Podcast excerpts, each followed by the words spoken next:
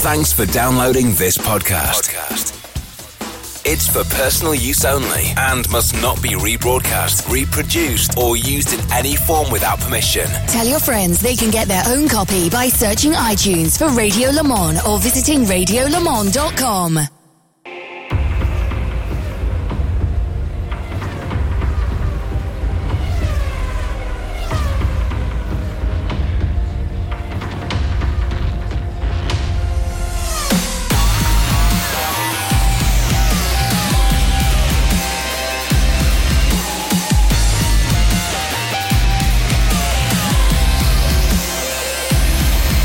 The 2020 European Le Mans Series turned into a, a, real classic affair eventually. We were rather concerned that we wouldn't get any racing in for this season, and that's the same, of course, for a lot of the championships around the world with our present situation. But five races it was. Uh, I was there every step of the way, and, and Bruce, you managed, I think, three out of the five. Bruce Jones joins me, Jonny Palmer, for this review of the season. You are correct, Jonny. I missed the second round at Spa Francorchamps and I didn't get to make the trip to Monza. Always a shame to miss those circuits, but two to Paul Ricard and one, my favourite one of all, to Portimao to end the season. You know, I felt I had a good helping and looking forward to doing the whole lot again next year.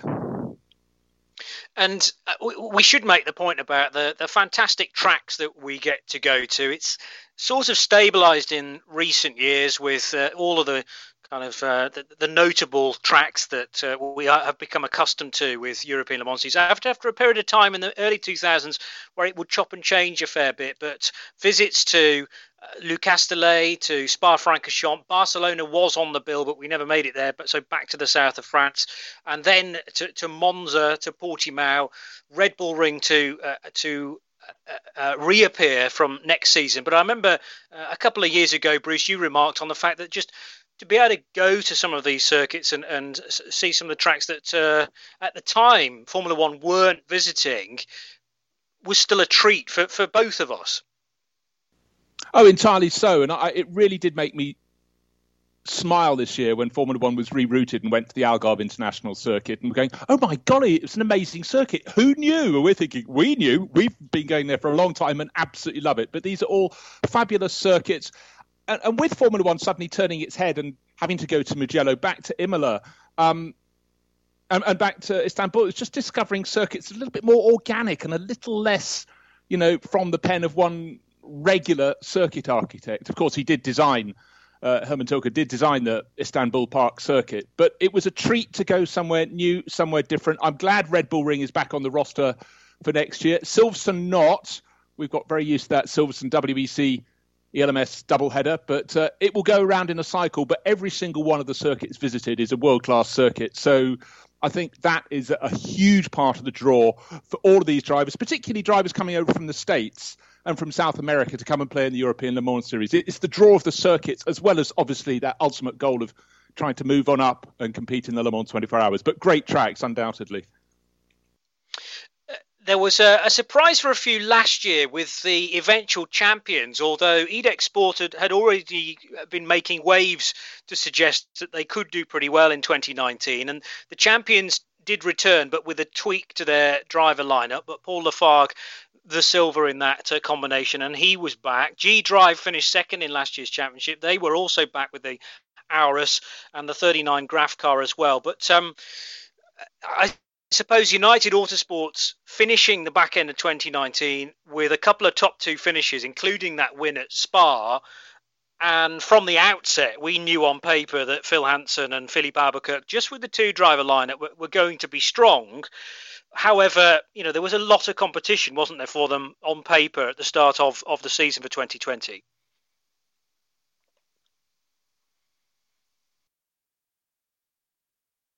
In 10th place after five rounds. Not for lack of speed, but it's about things not being strung together. And I think in terms of everything being hugely consistent, you had to be consistent this year with just the five rounds to play in.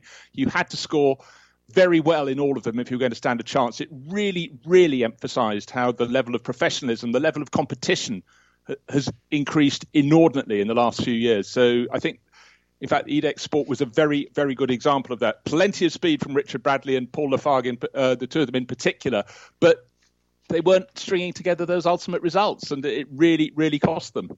Well, let's go straight to the, the first round of the season then. The uh, race itself took place on the 19th of July this year, and a first pole position for Filipe Albuquerque. It would be the first of quite a number. And Albuquerque, uh, the qualifying driver for all races, bar the final event at Portimao when uh, actually, it didn't really matter by that point who they put out for qualifying. They, would scored enough points, but Phil Hanson did eventually get a go at qualifying the car. But Albuquerque, a qualifying specialist, United Autosports have a few of those um, because you look to the Ulsterman Wayne Boyd who did every single qualifying in the number two LMP3 car, and it would be him that would set uh, pole position for the first race as well. And in the GTE category, and GTEs, remember, uh, are the same cars that run at the 24 Hours of Le Mans, effectively like the GTE AM category and that you need three drivers, one of which must be the bronze, but there are no restrictions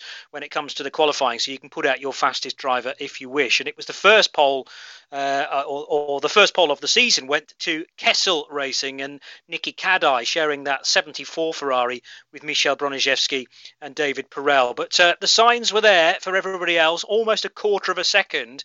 Filipe Albuquerque's advantage in qualifying over Nyck de Vries, no less, and Alex Brundle qualifying in third. So already looking very strong by this point for United, Bruce. Absolutely so. But the thing that always strikes me about uh, Filipe Albuquerque, yes, he did a fabulous job, and he went on to take, as you say, the first four pole positions in the four races that he went out to, to set the qualifying time. But I always think of him as a racer first and foremost. He, he's got this consistent speed and he also revealed through the course of the year um, a very keen eye for an attacking drive as well when required. So I thought United Autosports were sitting very, very pretty indeed. But of course, they did go on to win the race, but it wasn't the car with Albuquerque and Hanson, was it, Jonny? It was the sister car, Alex Brundle, Will Owen, and Joe Van Uitert, who uh, stepped up. Thought of in many ways as the team's second entry, but clearly they didn't think that. And uh, to draw first blood very, very important in any sporting competition. And it showed that uh, you've got to be there or thereabouts and ready to, to take the, the scraps from the table because, from memory, uh, Filipe Albuquerque was out front. I think it was still Albuquerque driving there, or did they put Phil in for the final stint? They may have actually held Phil back for the, the final run to the line. Phil was in the final yes, stint. But he had a puncture it would have been a 1 2, but that then elevated Nyck de Vries, Mikkel Jensen, and Roman Rusinov in the G Drive Racing Aurus. And um, also, actually, they got a double promotion now I think about it because um, Graf Racing, their Oreca, driven by James Allen, Alexandre Cougnaud, and Thomas Laurent, lost. Uh, uh, lost ground there because bronze driver Cougnaud hadn't completed his driving time. And Jonny, we bang on about this over the years, but rules are rules, and it makes my toes curl when you get a team driven perfectly for almost the entire duration, and then they make a slip up in the pit lane, and you get a drive-through penalty. You know, all the work from one, two, three of the drivers thrown out of the window, and to not then get your driving time, minimum driving time for one of your drivers correct. It's you think how much time, money, effort goes in, and on something that really someone should be on top of for that not to work properly and to hit the team it's a massive clanger. Is it worse to do it in the first round or the final round? I don't know, but it just sets you on that back foot. And for Graf, very, very disappointing. Yeah, as you say, it could have been an awful lot better, and possibly uh, Graf sort of flattered to deceive a little bit this season, having won races in the past when James Allen was part of their lineup. But James, Thomas Laurent, and Alexandre Cougnaud, as you mentioned, for the 39 car. Uh, in LMP3, it, it was a well, pretty much a, a light to flag victory for Will for Wayne Boyd, Tom Gamble, and, and Rob Wheldon. And we need to talk about these three as well because they had a, a, splendid year. Tom Gamble, still only 18 years old. Um, I, I, still remember him as a relatively fresh Ginetta Junior driver, but that was actually three years ago. Uh, Rob Wheldon, who you know, has done an awful lot of uh, club level racing in the UK and then started to race more so in Europe as well. But this is first big step into into European and continental type motorsport, and uh, you know they've they had a, they had a perfect year in the end. But uh, the writing was possibly on the wall for everybody else after a victory by four seconds, which is a decent margin in LMP3. Uh, it would be a, a, splendid year for United Autosports, but uh, that, those three run the risk of going a little bit beneath the radar. Wayne Boyd doing the business in qualifying, but he needed two very good drivers alongside him. Yeah, I think they were really, really interesting trio. Wayne Boyd, everyone knows his ability from Formula Three, a driver whose career sort of ran out of steam, ran out of money. Um, and United Autosports have managed to revive his career. And in the uh, GTE category, uh, the well, it, it, was all about Porsches and Ferraris, principally actually the Ferraris of Kessel and Iron Lynx. Uh, JMW Motorsport also with a number 66 Ferrari of Jody Fannin, Finlay Hutchison, and Hunter Abbott but that driver lineup would change quite a bit through the course of the year. So, really, the, the protagonists within the championship being Proton Competition, Kessel of Switzerland, and Iron Lynx, who beneath the surface are pretty much AF Corse, but uh, a new name nevertheless for the season. And Manuela Gostner, Michelle Gatting, and Rahel Frey part of that lineup, along with Claudia Schiavoni, Sergio Pianezzola, and Andrea Piccini in the number 60 car. It would eventually be a win for Porsche and the Christian Ried, Michele Beretta, and Alessio Picariello's Porsche. This was my first opportunity. I've talked quite a bit about this all through the year to witness Alessio Picariello firsthand, something you've done many times before, Bruce. It didn't take me too long to come around to your way of thinking and realise this kid is really very talented indeed from Belgium. Yes, Picariello, I'd watched him in the last couple of seasons competing over in the GT World Challenge Asia Series. Uh, super, super talent, and certainly for Proton competition, they've got a, a good one there, as would play out across the course of the season. We should probably talk at this point, actually, about uh, Proton competition's other rather famous driver, although famous more so uh, in circles outside of motorsport.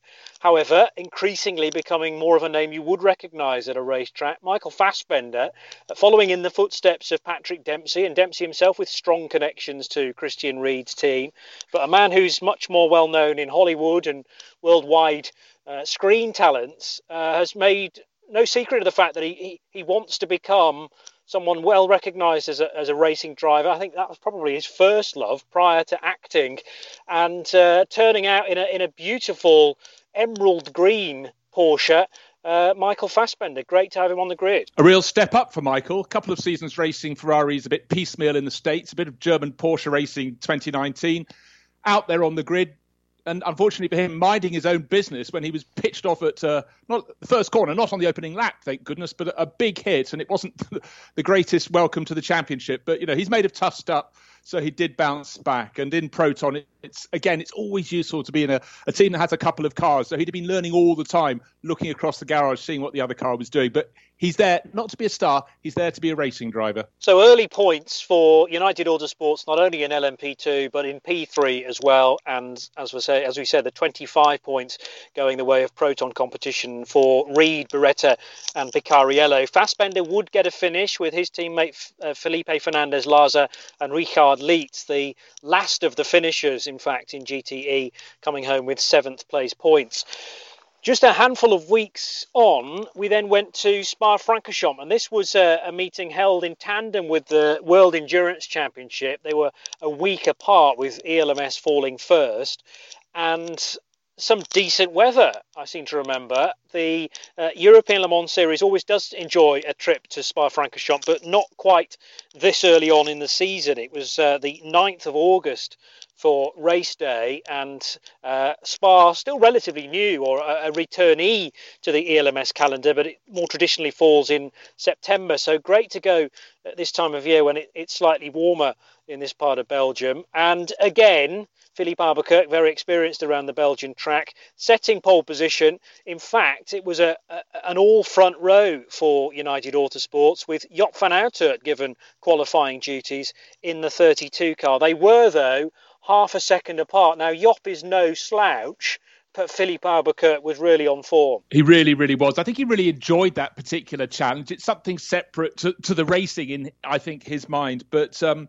then over the course of the four-hour duration, that race-long speed that Albuquerque can provide and the ever-increasing pace of Phil Hanson, they they were a minute clear at the end, Jonny. That is a huge win in any championship, but ELMS really unusual to find a car winning by a minute. But that's what uh, the duo did. They're pushed hard by G Drive Racing Uh, but I seem to recall there was a spin very late on. Mikkel Jensen was closing in, and was there not a little splash of rain? I wasn't there. I watched it on TV, but that was August. This is now December, Jonny. Yes, that's true. Um, yeah, I, I, think it was changeable, but not quite possibly as much as the WEC race. The problem is, having covered both races, I'm now trying to work out uh, which was which. But uh, the, the, beauty of a four-hour race is that you do potentially have um, some twists and turns in the weather. There were certainly twists and turns in terms of caution periods. Uh, actually, every race in the championship this year was affected by safety car, but Spa had two of them, and the first creeping in after just 15 minutes, and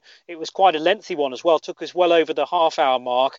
Uh, that was the first of a couple of safety cars, and there were some full course yellows as well. So it's one of those races that you had to be patient with.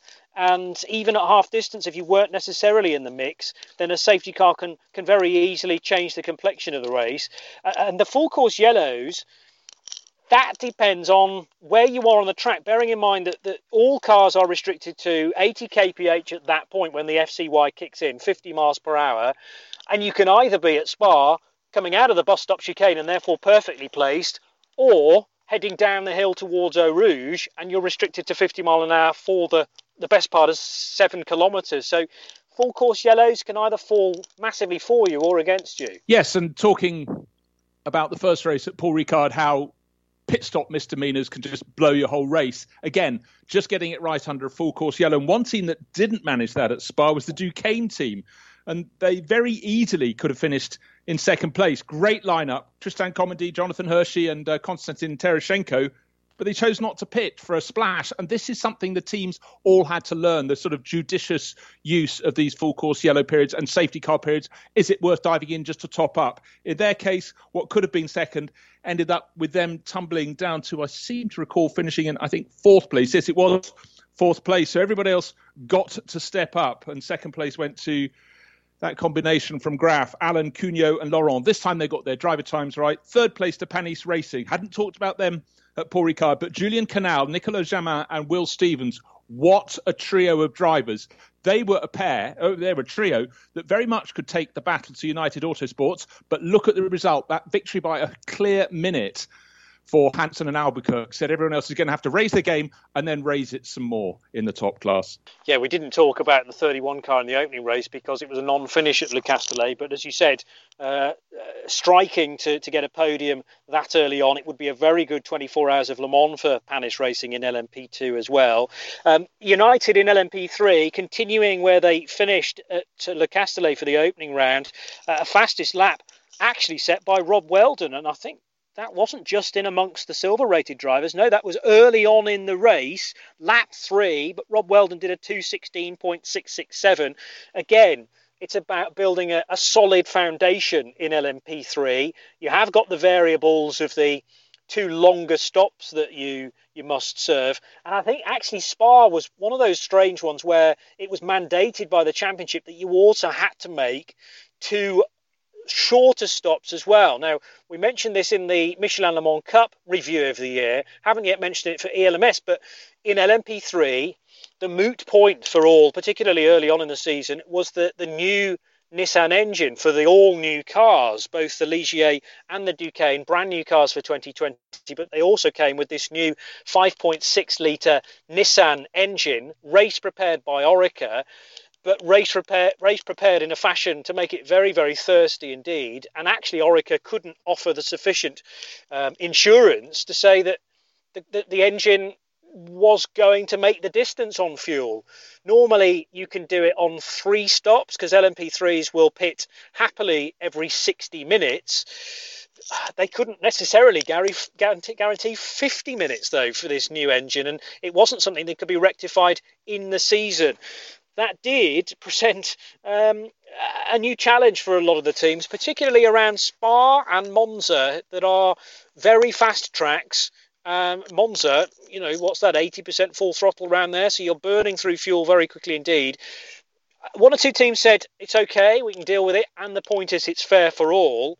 But it's one of those twists that nobody had quite uh, counted on It wasn't just hard for the teams and the drivers, Jonny. It was almost impossible for the commentators. You had to be right on the tip of your toes to work out had they done a did I blink? Was that a long stop or a short stop? And it was very easy to get your attention drawn away. But really, with United Autosports, with Boyd, Gamble, and Wheldon winning by a minute, um, there was no debate. You know, it was easy to see what they were up to. But certainly, it sort of it was an unfortunate element of the season. But uh, for the five rounds, we had to put up with it and go racing. And there was some really good racing. Euro International often really featuring with some of their drivers at the sharp end of the field um, as well in in P3. So, so no sort of easy, easy run to victory for United Autosports, but that trio so strong and another win in the bag for them. You're right, there were strong teams elsewhere in LMP3, but they couldn't necessarily knit together the consistency that the number two car did. And I, I, look at the second place car at Spa in P3, Tony Wells and Colin Noble. Now, on their day, I would argue that they are they, they can beat anybody else in the LMP3 category, but often they're the benefactors of bad luck, not not necessarily of their making. They they had a great win at the end of the season for the Michelin Le Mans Cup, but it wasn't on the road. That was down to uh, a safety car infringement for the 26 Graf car, which uh, made them inherit that Michelin Le Mans Cup uh, race win. But Tony Wells and Colin Noble, uh, second place. And then ahead of, or they finished ahead of the Euro International number 11 car of Nico Kari, Andreas Laskaratos, and Tommy Erdos. Um, Nico Kari had at this point been bumped up to a gold rating, so he could no longer compete with with just to, uh, Tommy Erdos. They had to bring Laskaratos in um, effectively to slow the car down because Kari started as a silver. They realised the officials at uh, Le Castellet he was very very fast and therefore needed to be a gold. And you can't compete uh, as a two driver lineup with a gold in the LMP3. So Euro International with a bit of tweaking to their uh, lineup fairly late on. Kari, though, I think came out of it as as one of the real talents of the season in P3. Yeah, he really did. I didn't see him put a, a foot wrong at the three rounds I went to, but it's very difficult to constantly have a changing driver lineup, and uh, you know, no team manager would want it. And over five rounds, you know, Kari was there doing his job, but he didn't always have, you know, the backup from other drivers uh, to help him, you know, reap the results that he was due. But such it is. And again, it is part of the mixture of the European Le Mans Series to have this combination of different drivers of, of different rankings in the cars. And it's actually really good way of bringing other drivers on. So otherwise we could end up with, you know, all gold drivers if you want in P3, and that's not the point of that of that category within the European Le Mans Series, Jonny. The Spa race would also see a, a non-finish for Martin Hippe, who races for uh, Inter Europol competition. There was a change of driver lineup alongside him partway through the season, but Hippe was the ever present. That was quite costly for him, finishing second in the end in the championship, and otherwise he was always on the podium. So uh, more indication, as, as Bruce pointed out at the start of the show, in a five race championship, you really can only afford one DNF and even that's a bit of a stretch actually uh, when you, you look at uh, the other points scored by the eventual champions. Although they again had a tricky next race. We'll get onto that in a moment. Also notable non-finishes in lmp3 real team racing esteban garcia and david droux. And, and droux finishing third eventually in the drivers championship just five points back from Martin Hippe. In GTE, it proved to be a scrap between Kessel Racing and AF Corse. When have we said that before? Michel Broniszewski, David David Perel, and Marco Gomez this time brought in to drive the 74 car, and they would outrun by nearly 14 seconds Francois Perrodo, Emmanuel Collard, and Harrison Newey in the 88 car. Now, those drivers were the um, invitation uh, uh, recipients, if you like, because they were there a week early, set to take to take part in the World Endurance Championship. But why not get an ELMS race in as well? So not actually scoring points, uh, but the 88 car. Uh, proving that they could mix it in the ELMS just as they were doing in the WEC, which was going to be a very special season for them in car 88. 98 third, also um, a car crossing to the other. So second place points going to, and this shouldn't be overlooked, Michael Fassbender, uh, Felipe Fernandez Laza, and Richard Lietz. So actually getting some good points on the board. The 93 green Porsche uh, early on in the season, Bruce. Yeah, and also you might say, oh, what happened to the, the crew from the other Proton competition crew, Beretta, Picariello, and Ried? Well, a blowout for Michele Beretta at uh, Raidillon. Not the best place to have it, but anyhow, the car did finish. But that put a dent in their championship challenge at that point in the season. And we'll, when we get to the end, you realise how every single point was going to be required to take that GTE title. So that was Spa Francorchamps. Then we thought we're due to be heading off to Spain, weren't we, Jonny? To Barcelona.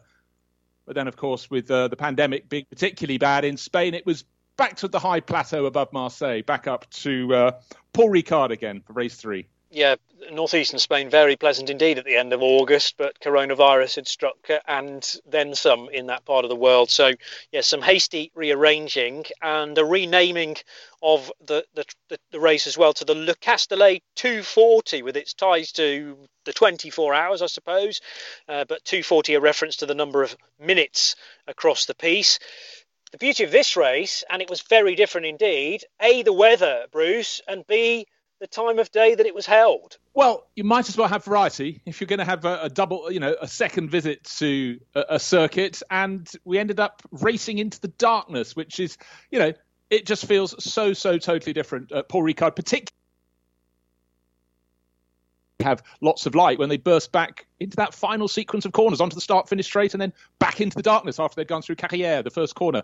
But uh, yeah, a real, really different feel. Now, looking at the final classification for qualifying, uh, I, I kind of wish they'd gridded the cars up in this exact order because it must have been drier for the GTEs, and of course they go better in the wet anyway because they have the mechanical grip, whereas the prototypes are more dependent on the aerodynamics. But if you can't get the speed up because the weather's bad, then you're going to have slower P2s. And, and so it proved because the fastest time set in all three of the qualifying sessions was by Alessio Picariello, a 154.508. And he was then followed by a further six GTE cars because the fastest uh, uh, LMP2 car, Filipe Albuquerque, again for United Autosports, but he could only manage a 156.9. So uh, a couple of seconds off the GT pace. Uh, LMP3s were even slower than that with a 207.2 set by David Droux, sharing the real team racing number eight car with Esteban Garcia. So that was a an indication of the unpredictability of the Le Castellet uh, 240. Again, it was a race affected by safety cars, three of them, and uh, the one the one that really brought the eventual winners back into the mix was the one that uh, stretched over from hour three into hour four for 15 minutes.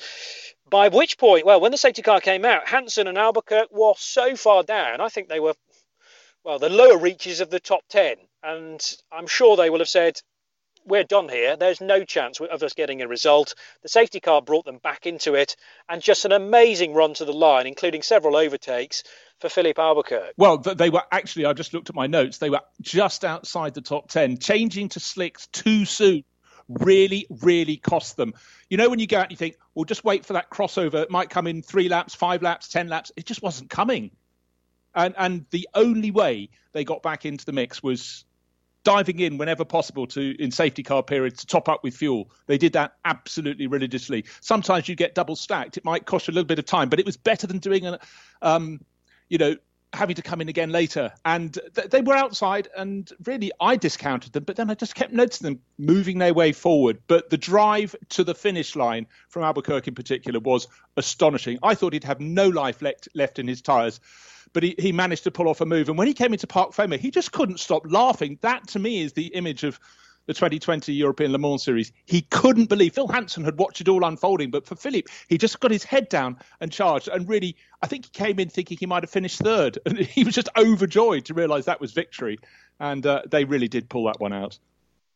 I think just about the only man that could match Albuquerque for pace is Jean Eric Vergne in the G Drive racing car, and it was Vergne who stood in his way. And I remember, was it with about three laps to go?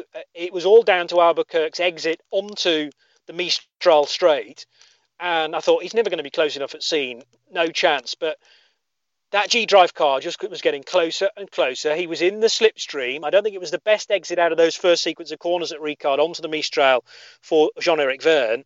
And then from memory, he went. Did he not go round the outside at senior corner to take the race lead? If you're going to do it, do it properly. Two laps remained after that, and I just remember that moment. I just looked at you in the commentary truck, and you looked at me and went, "How did he do that?" I mean, we thought he'd have a little dig because uh, you're quite right.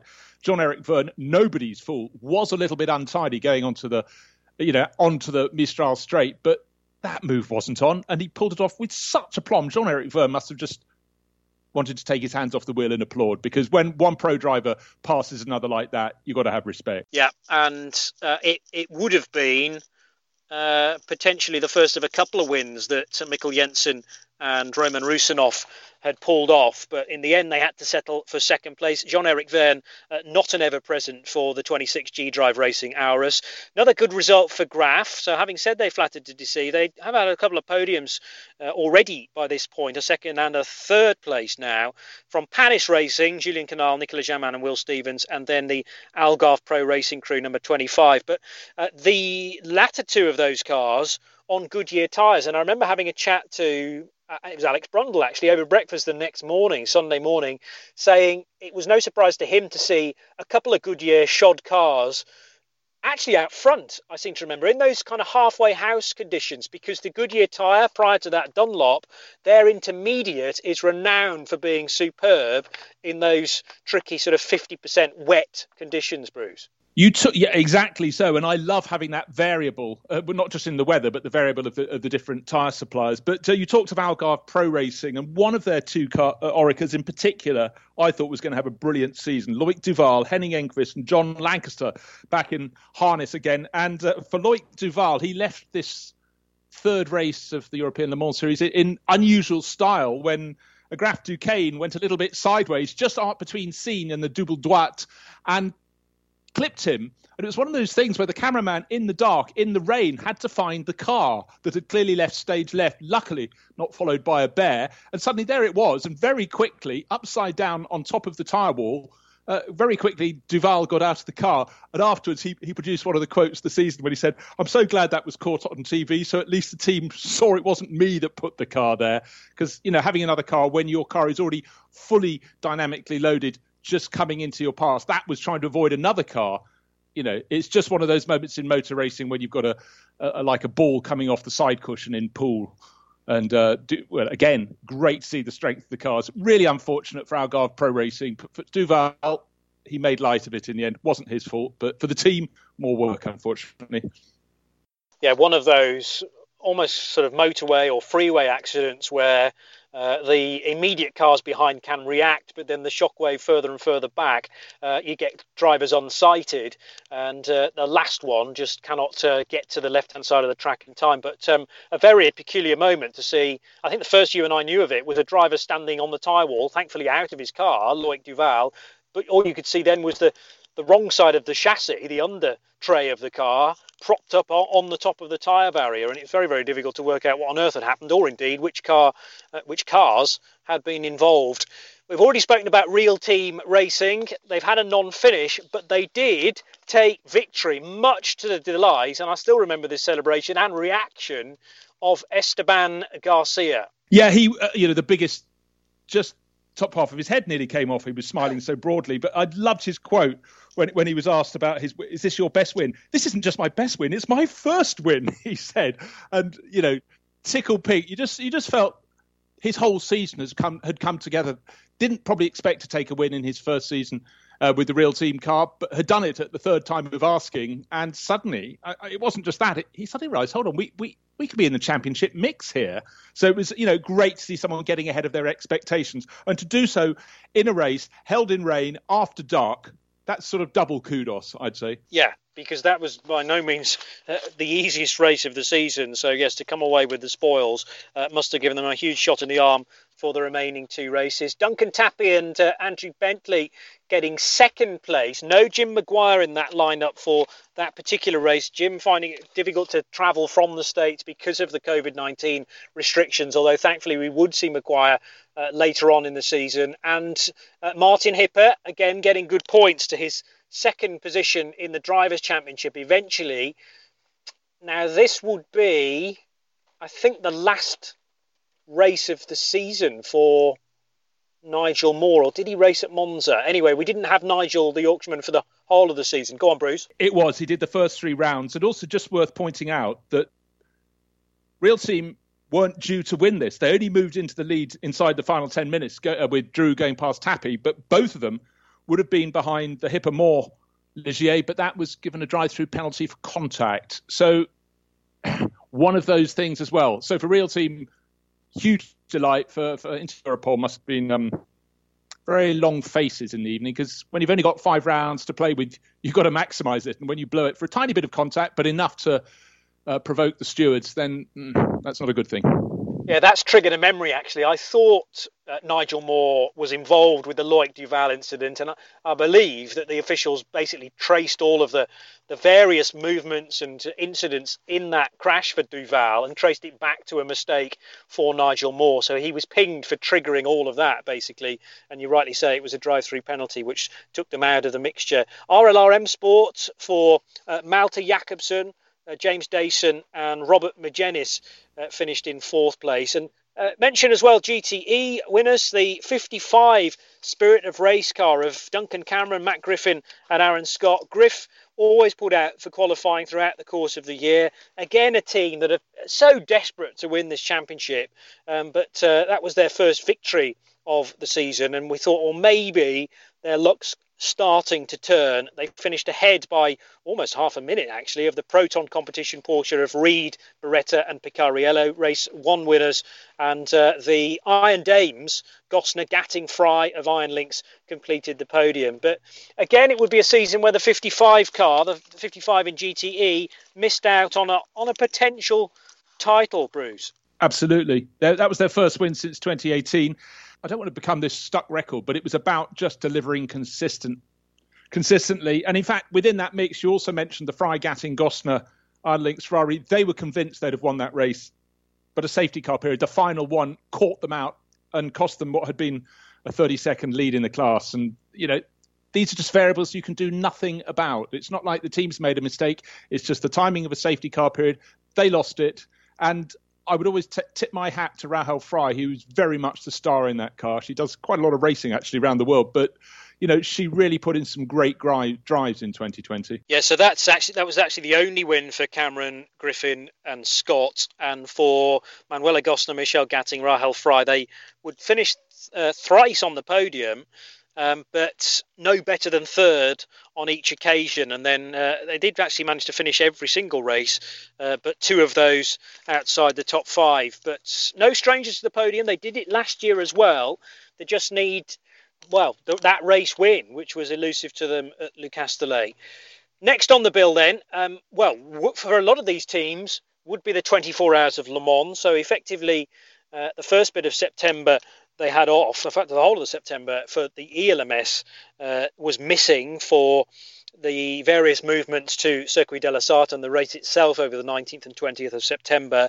But we'd be back in action in the ELMS to Italy and the new home, newish home in Italy uh, of the four hours, previously held at Imola, but it's been at Monza now for three or possibly four years. So great to have to, to be at the the mecca of speed, as it's called, and again, uh, Filipe Albuquerque would, would do the business in qualifying. 1.133.9 his time, only pipping Nyck de Vries though by 93 thousandths of a second. So much tighter in qualifying. Those two clear of Konstantin Tereshchenko on the grid for Duqueine team. But Nyck de Vries, uh, having already mentioned um, a certain Jean-Eric Vergne, then not able to race. Nyck De Vries bought in instead, and you know it's like for like there. There's very little speed lost or gained between the Frenchman and, and the Dutchman. Yeah, and also they're much beloved by uh, pit lane interviewers. They're both really really good interviews. Mm. Um, you know,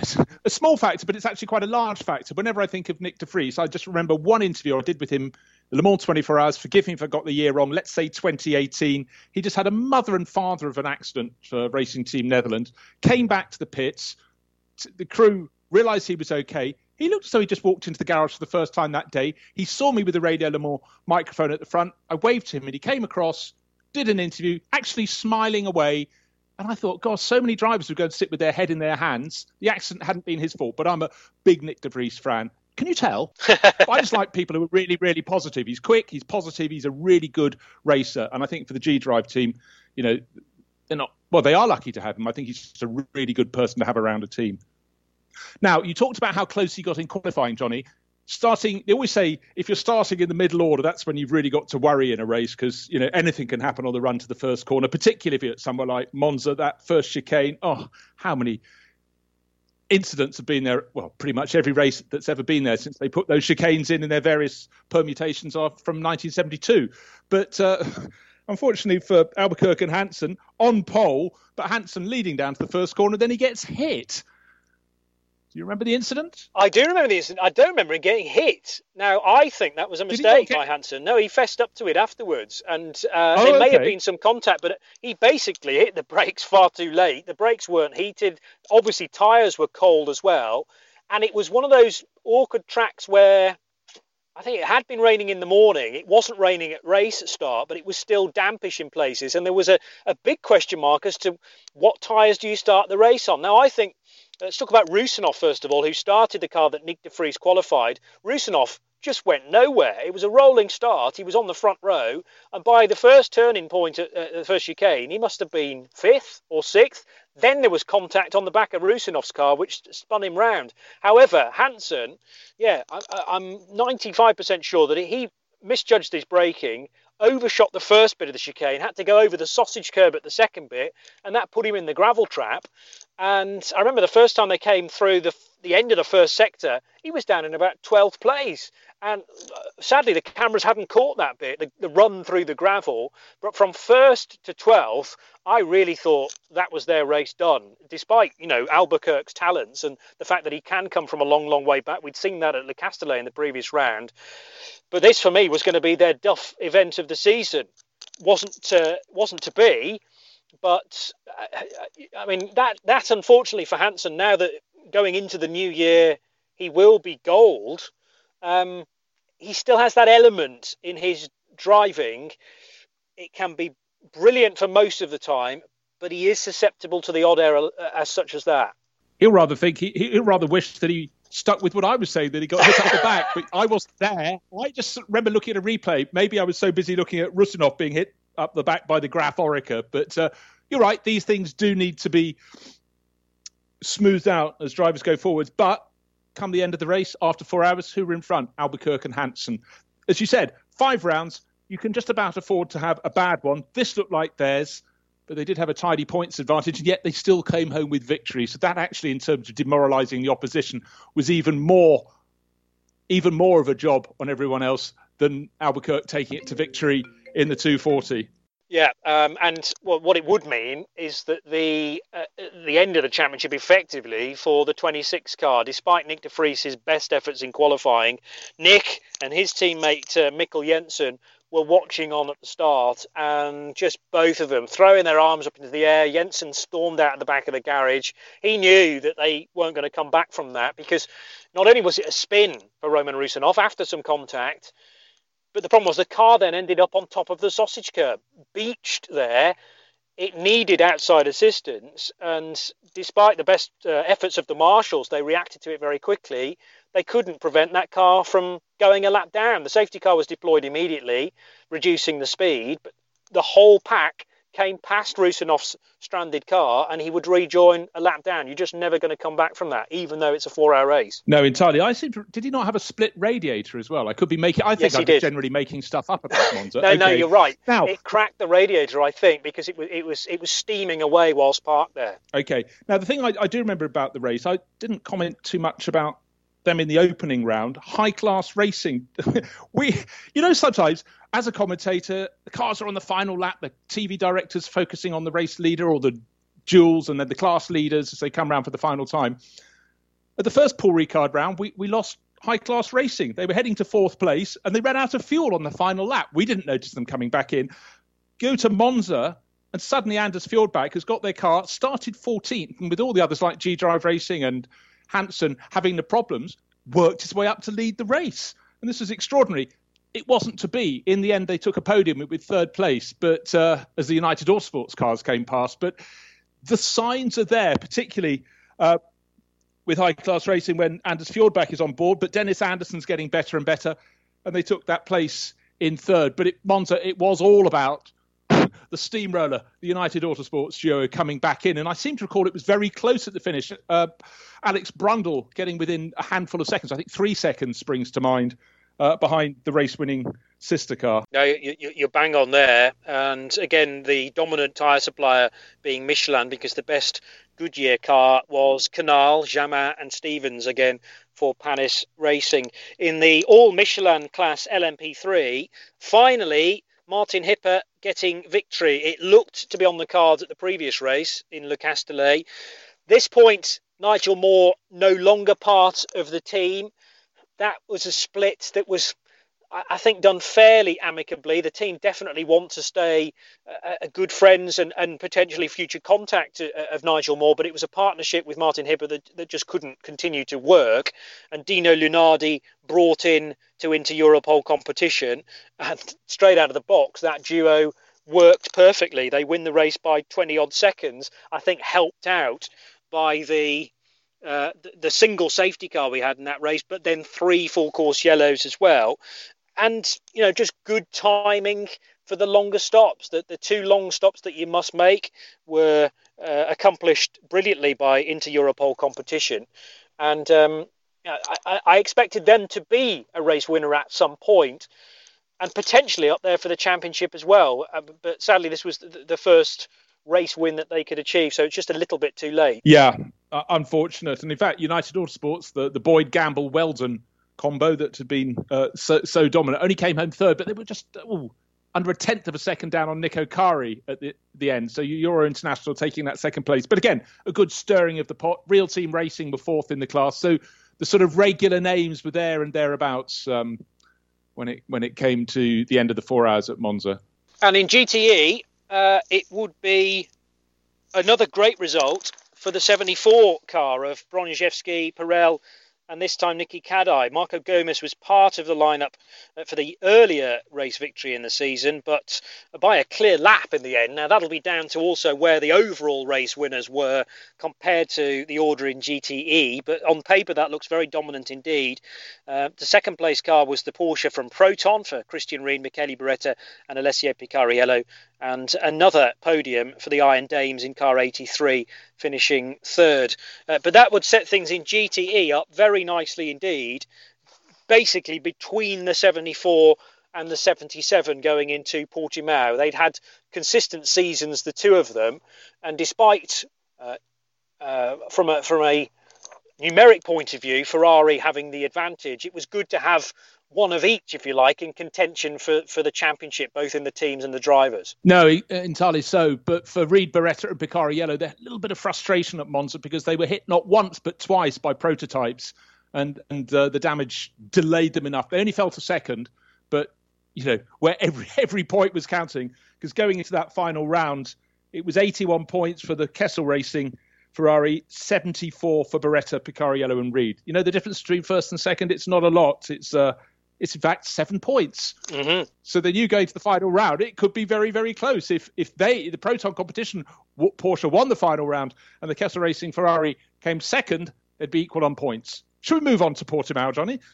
Let's, because yes, that really did challenge us from a from a mathematical basis, if nothing else. So yeah, finally to Portimao, somewhat later than planned uh, over the weekend that spread uh, that, that, that, split uh, October into November. So qualifying took place on the 31st, the race on the 1st of November, and well, I'm used to it being very blustery indeed uh, up there in the, the, hills at Portimao, but it was a uh, it was a very decent afternoon, I seem to remember, for racing on the Sunday. Two days of uh, great weather. It was 26 degrees, believe it or not, in on the was it Friday when we arrived? Yeah, on the Friday when we arrived, and I thought, whoa! I was expecting we'd be lucky to get above 20, but it was really, really lovely, and without the wind that can really buffet certain parts of the track. That final sweep where you're dropping down onto the start finish straight and the high points of the circuit, sort of turns 10, 11, 12, 13, 14.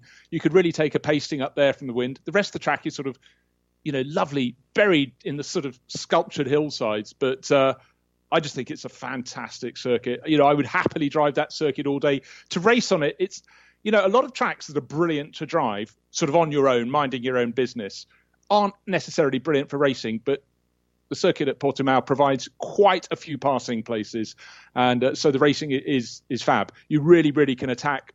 I would say almost every third corner, and there aren't many top line circuits where you can do that. And uh, it was closely following the F1 visit, of course, just a week later than that. So, uh, yeah, ELMS with uh, a little bit to live up to, but I would say it definitely matched uh, some of the overtakes performed in the Grand Prix as well. Uh, 32 United Autosports car had altered their qualifying driver all the way through the season. In fact, all three drivers got to go at one point. Brundle on two occasions. Will Owen got a qualifying session, and this was the second time we would see Joop van Uitert uh, out for the Saturday session. Just 10 minutes, remember, so really no time to lose. And the Dutchman uh, really impressing with a 128.627 to put him on top of the pile. That was partly due to the fact that Filipe Albuquerque was rested from qualifying duty, so Phil Hanson put into the 22 car.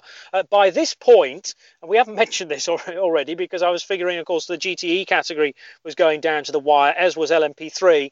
But so dominant were Phil Hanson and Filipe Albuquerque across four, only four of the five rounds.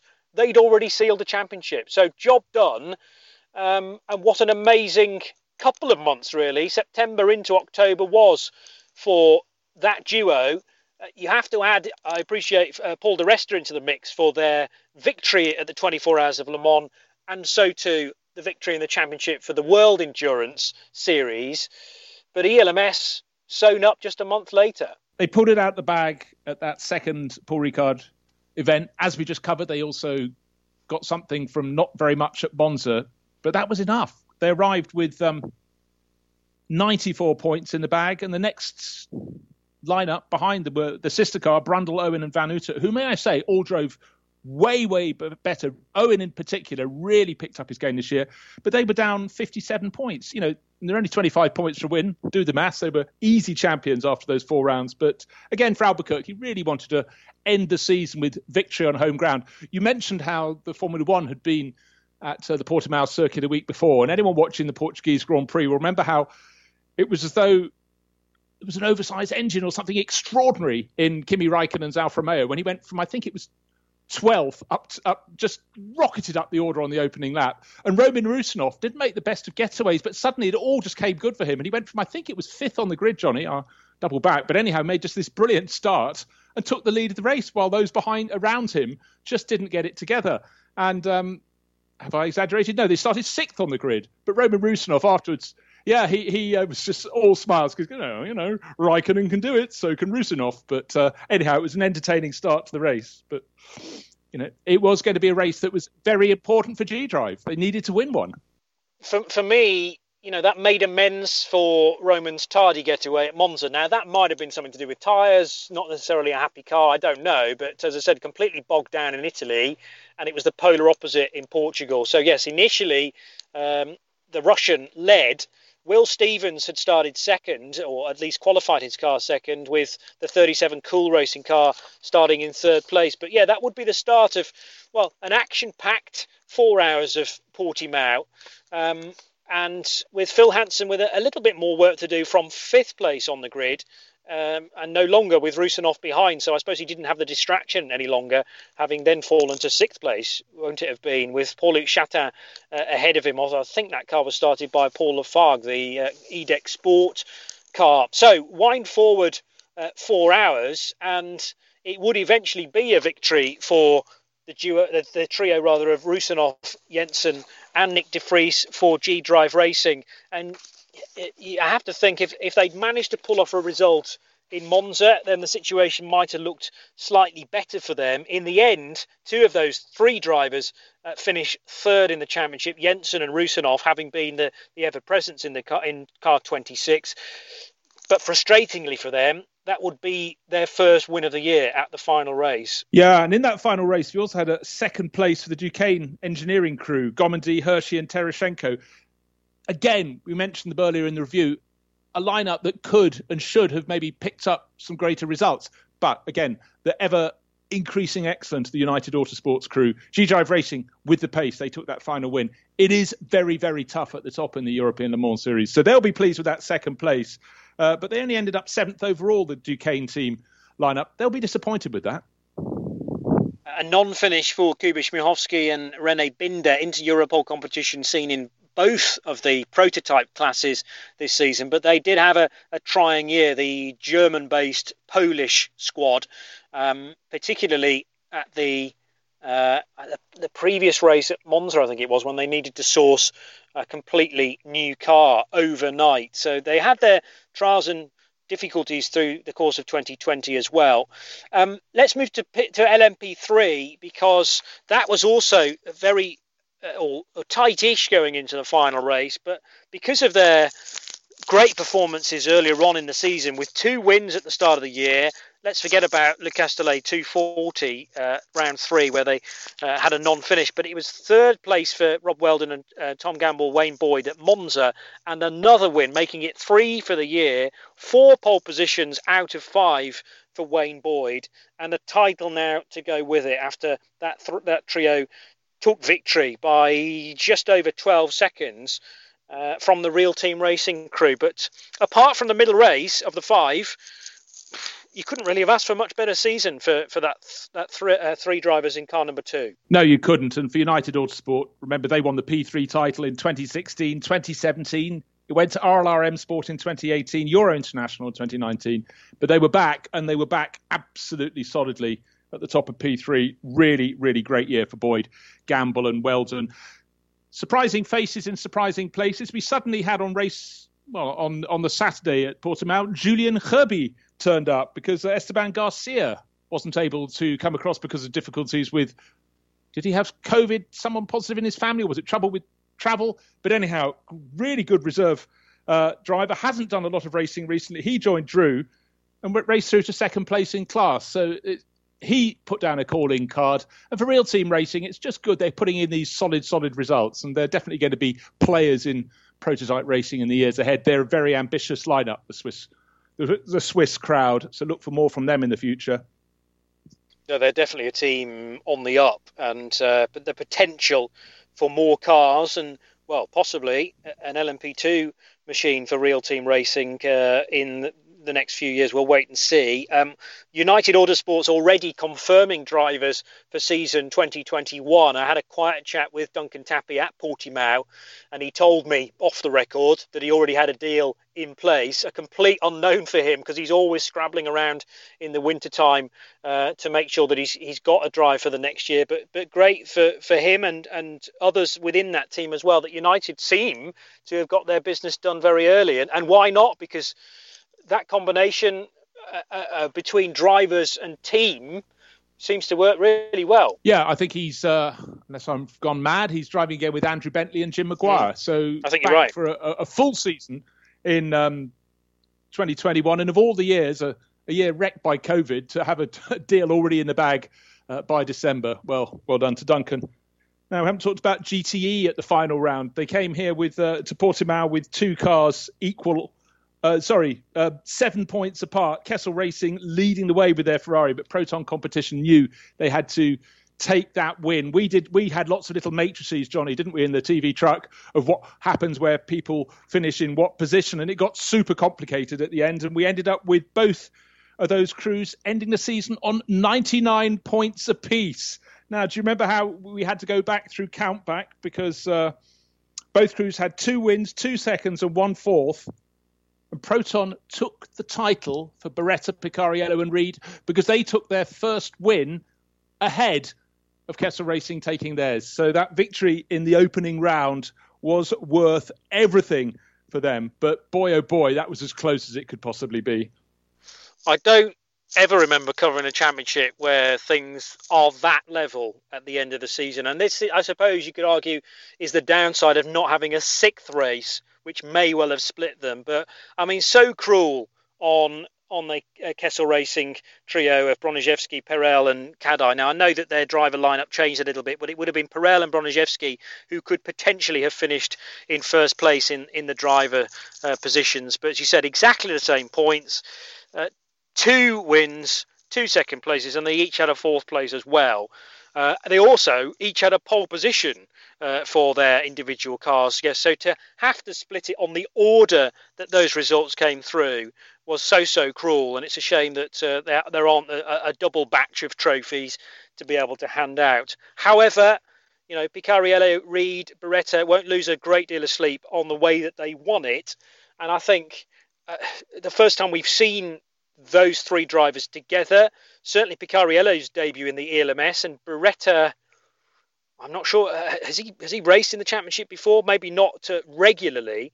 Um, so you know, it wasn't necessarily a, a, a, team combination that has been years in the making. It was brand new, um, a new car for Picariello to get his head around because he's always raced GT3 previously. But I just thought the three of them just complemented each other perfectly. Yeah, they did, and I think they're going to stay together as much as they can, certainly for 2021. But uh, again, a championship that gives us three classes to look at through the course of the year. I th- I think, you know, again, hats off to everybody who who made it happen. I think we had some really really good racing, and I think for everybody involved, it was sort of worth double the pleasure for the fact that uh, it was that or staying at home, and staying at home is nothing to be recommended. Was there, looking back across the season, particularly a, a standout driver for you, someone who we should keep our eyes on over the next few years? Well, the standout driver for me we've kept our eyes on for a good decade and more. It's Filipe Albuquerque. I thought he was astonishingly good this year. Uh, I think James Allen put in some great drives again, as he did in 2019. But for the driver who really stepped up, for me, it was Will Owen, because uh, though the results didn't always go the way of uh, the second United Autosports Oreca that he shared with Alex Brundle and Job Van Vannute, I think Will really, really get raised his game. And I think if, if the dice had been rolled slightly differently, they, they could have come away with more than one win. So I think he, he was the one, the American racer, who stood out for me. Malthe Jakobsen, I know you're a big fan of his. He's only just turning 17. Um, he put in some some great drives as well for RLR MSport. But for me, it was Will Owen who really stepped up to the mark. Yeah, and uh, from me, just to echo my thoughts in the Person of the Year awards because my young driver of the year was Tom Gamble in that, and uh, I would again point a finger towards Tom. I've always been a fan of his older brother George Gamble in Porsches, and prior to that Ginettas. But uh, Tom Gamble, a Ginetta Junior driver in 2017, champion in that, and then it's been really interesting to keep keep tabs on him, and he's already an international motorsport champion there with Rob Wheldon and, and, Wayne Boyd. And if you can keep that relationship going with United Autosports, then uh, it'll be amazing to see him maybe in an LMP2 car in years to come. My thanks to Bruce Jones then for keeping me company for this review of the 2020 European Le Mans Series. If you missed our review of the Michelin Le Mans Cup, which supported ELMS all year, uh, that is available on the archive. So uh, pick out the podcast for that. Uh, and we will be back very shortly with a review of the World Endurance Championship as well for season 2019 2020. So, looking forward to uh, peering back through the archives of those eight races. For the moment, though, thanks again, Bruce Jones from Jonny Palmer. It's bye bye for now. This program is a Radio Show Limited production. Tell your friends there's more at radiolemans.com.